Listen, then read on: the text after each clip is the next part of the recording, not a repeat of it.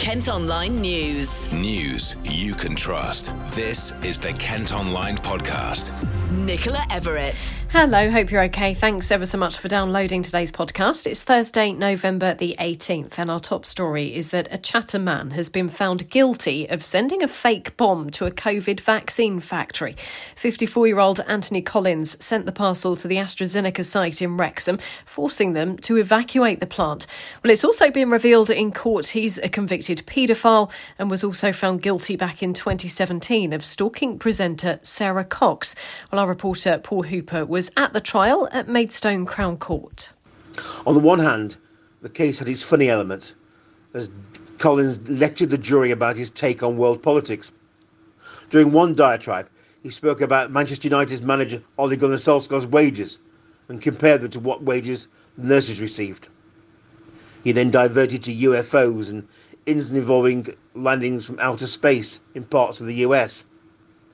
Then he explained why he'd sent a scientific calculator to the Wuhan scientist, a thermometer to China, a magnifying glass to the North Korean leader, oh, and a toy police car to Kent's top policeman.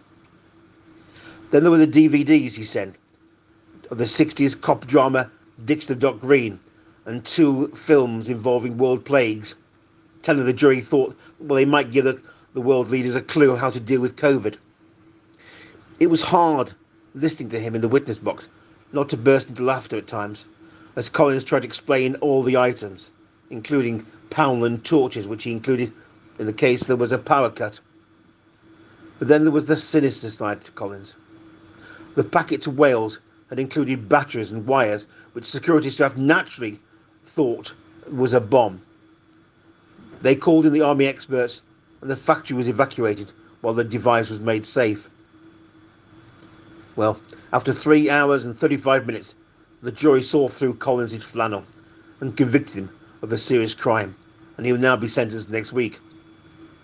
Ironically, the man who scared a whole factory was too scared to come to court to hear the verdict. He remains safe in his cell, claiming other inmates had been rude to him during the journey to and fro the court. Kent Online News.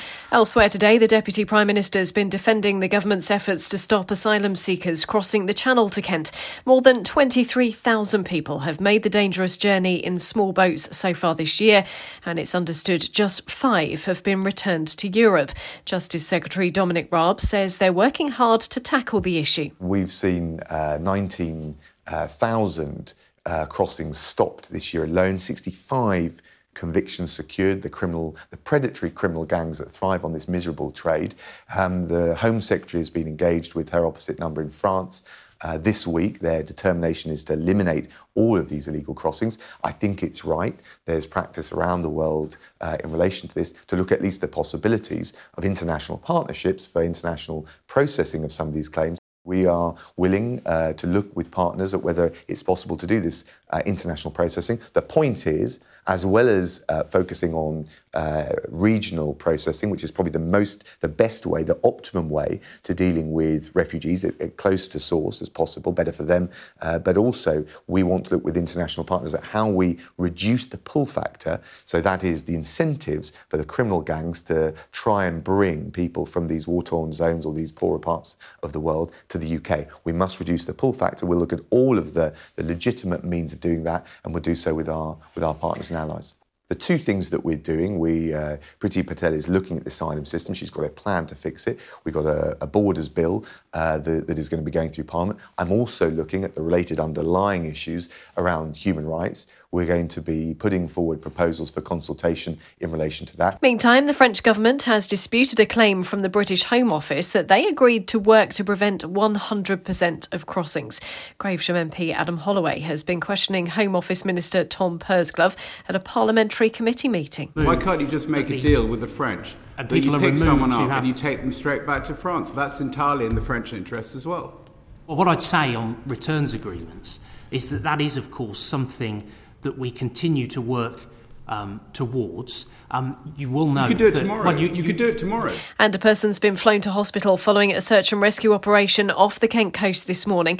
Border Force lifeboat crews and the Coast Guard helicopter were called to Dover, and it's thought to involve small boats crossing the channel. This is our most read story today. More than 150 people were left waiting 12 hours or more in accident and emergency departments in East Kent's hospitals last month. Data shows over 22,000 have been going to A&E at the William Harvey in Ashford or Margate's QEQM every month since May. One patient has described a waiting room as like a war zone, while union reps claim staff are being pushed to their limits. The Trust has apologised and said both departments are in the process of being extended, which will help speed up treatment time. Two burglars who committed a huge number of crimes across North Kent and Medway have been locked up. The 20 year old men stole several high value cars by breaking into homes and stealing the keys. They were eventually arrested following a police chase and have now been sentenced to a total of more than six years. A man who exposed himself and sexually assaulted a nurse at a Kent hospital has been jailed for two and a half years. John Donahue attacked her while drunk in the A&E department at the William Harvey in Ashford. The 32-year-old from Maidstone's High Street has several previous convictions and has also been added to the sex offenders register. The head teacher of a Margate school says he's very concerned after a child was grabbed in an alleyway nearby. The girl was reportedly targeted by a man and woman next to Northdown Surgery, but they ran off when she screamed. Northdown Primary School head teacher Matthew Harris says the safety and welfare of children are of paramount importance. Kent Online reports. Now, this is probably going to be one of the most frustrating things you're going to hear today. A Kent woman has filmed the moment a bus driver refused to lower a ramp so she could get on board. Anna Morell from Eccles uses a walker to get around, but was told by the driver the ramp was for wheelchair users only. Here's some of the exchange. Can you put the ramp down, please? I can't hear you.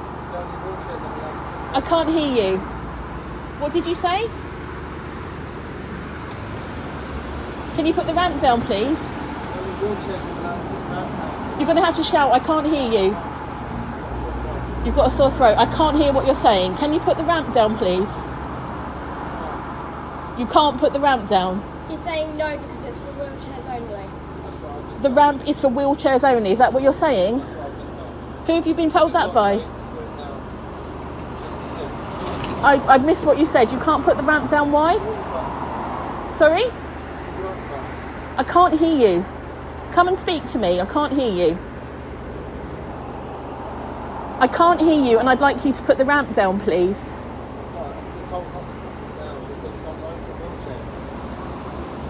I seriously can't hear you there. Can you come out of your cab and communicate with me? I'm disabled and I need some help to board your bus. You can't come out of your cab. You're supposed to come out of your cab to put the ramp down for me. I need the ramp down because my legs don't work. Well, Anna was trying to get on an Arriva 155 service and spent five minutes trying to convince the driver to help. You can watch the video in full at Kent Online. He did eventually leave his cab and phone his depot before allowing her to get on. This is what she had to say to him. It's a wheelchair access ramp and you're not allowed to. Is that what you said? That's not true. You need to put the ramp down for disabled people who need to use the ramp. Have you heard of the Equality Act? Have you heard of the Equality Act? The Equality Act is a UK law. Arriva has to comply with that law, and it says you need to make reasonable adjustments for disabled people, and that means putting this ramp down because I can't get on your bus without it. Well, Arriva have told the Kent Online podcast they are investigating what happened as a matter of urgency. A group of residents in a block of flats in Maidstone have started legal action against a housing association over what they describe as excessive service fees. They live at Sandalwood Court, where the monthly fee for some has risen from £277 to £405. Hyde Housing says it's due to the increase in costs of services delivered to customers and that they sent a full breakdown to residents in March. The ambulance service that covers Kent says all its IT systems are now functioning fully after declaring a critical incident yesterday. SECAmb had to deal with a significant technical issue which was eventually resolved last night. They've thanked staff, volunteers, and patients for their support. Meantime, the NHS have revealed plans for a new medical centre in North Kent, which would offer care to more than 20,000 patients. Bosses want to set up an enlarged health hub in Steel Avenue in Greenhithe. If approved, it will replace three existing GP surgeries in the area. And not far from there, another 121 homes are going to be built at Ebbsfleet Garden City. Developers have been given permission for more properties on land near the Thames, not far from Gravesend. It's part of plans to create Harbour Village at Northfleet Riverside, which would provide a mix of housing, jobs, and recreational places. Kent Online reports. A food bank in Medway is doing a reverse advent calendar to make sure it's got enough supplies for families this Christmas. They're asking for 24 different items to be donated throughout November to ensure meals can be provided over December and into the new year. Things on the list include tinned rice pudding, shower gel, and instant mash. Lorraine Schultz is from Medway Food Bank. She's been speaking to Kat from our colleagues at KMTV. What we ask is that people throughout November, and it's not too late to start now, collect an item a day for us. Just for 24 days, we do this. Other organisations sometimes do something similar in December, but for us, if we can get the products to us by the end of November, then we can ensure that we can get them out to families in need uh, before Christmas. And tell me a little bit about the product list that's on there. It's all sort of long life, you know, dry food. Why did you make that decision? So that's the way that we work as a Trussell Trust food bank. We're part of the Trussell Trust UK wide network of food banks. Um, and the way that we operate is that all the food that's stored, and you can see it behind me here, is all long life food. So we don't give out anything that's fresh, dairy, fruit, and veg. Um, our food really is just crisis food. It's not great for people to live off of it for a long period of time. So we do get concerned when people need to keep coming back to the food bank. But we would just ask that you can help us with these items. We're facing such increases in food bank usage at the moment. So any of your donations would be kindly welcome. And how much sort of response have you had yet to, you know, have people sort of been interested in the initiative? So I often have people asking me in August or September when we're going to have our reverse advent calendar ready because lots of families, schools, businesses, all sorts of organisations love doing this towards Christmas just to share the kindness that is needed. And this year it's probably needed more than any year as people are facing such difficulties this winter. And that was going to be my next question. What, uh, as a food bank, are you expecting going into the winter period? So we're already facing 116% increases in food bank usage compared with food bank usage before COVID. We fed over 18,000 people in Medway since COVID started. So, going into the winter with all sorts of other increases on top of difficulties for people who've lost maybe that £20 universal credit uplift, uh, fuel increases, national insurance increases coming along the line, inflation heading up today, we're hearing as well. All of that is looking like a difficult winter for people where they may have to choose between heating or eating. You can also watch their video report if you head to their pages of the website. A Ramsgate tea room has caused quite a debate today after shaming a mum online after their baby left a mess under a high chair. Corby's posted a picture of the food bits on the floor on Facebook, claiming the customer had made no attempt to tidy up or apologise. While hundreds of people commented after it was shared by the woman's sister. Some were back the cafe. Others were supporting the parent. We've been asking in an online poll today who you think is responsible for clearing up. 67% of you think the parents should have done it before leaving. You can still have your say by voting. There are quite a few comments on this story today as well. Let's just have a look at what some of you have had to say. One says, I don't think people really appreciate just how difficult it can be when you've got kids in a restaurant or cafe. I'm constantly trying to get my son to eat without making a mess, but as hard as I try, he still throws stuff from his high chair onto the floor. Then there's more mess created when you lift him out of it to go and do a nappy change. 28 years old he is. Very funny. Thank you very much for that one. Someone else has said, I always make sure I clean any messes my children make while out. Not only is it the right thing to do, but also shows a good example to my children. It may not be my job, but it is certainly my children that have made the jobs of others harder. Another comment here I can't see a problem with it, and it probably is very frustrating having people do this. It's not even piled up, it's disgusting behaviour from a customer. Another says, Whenever my kids make a bit of a mess when we go out for dinner or lunch, my wife and I always do our best to clean up the worst of it and apologise to the waiting staff.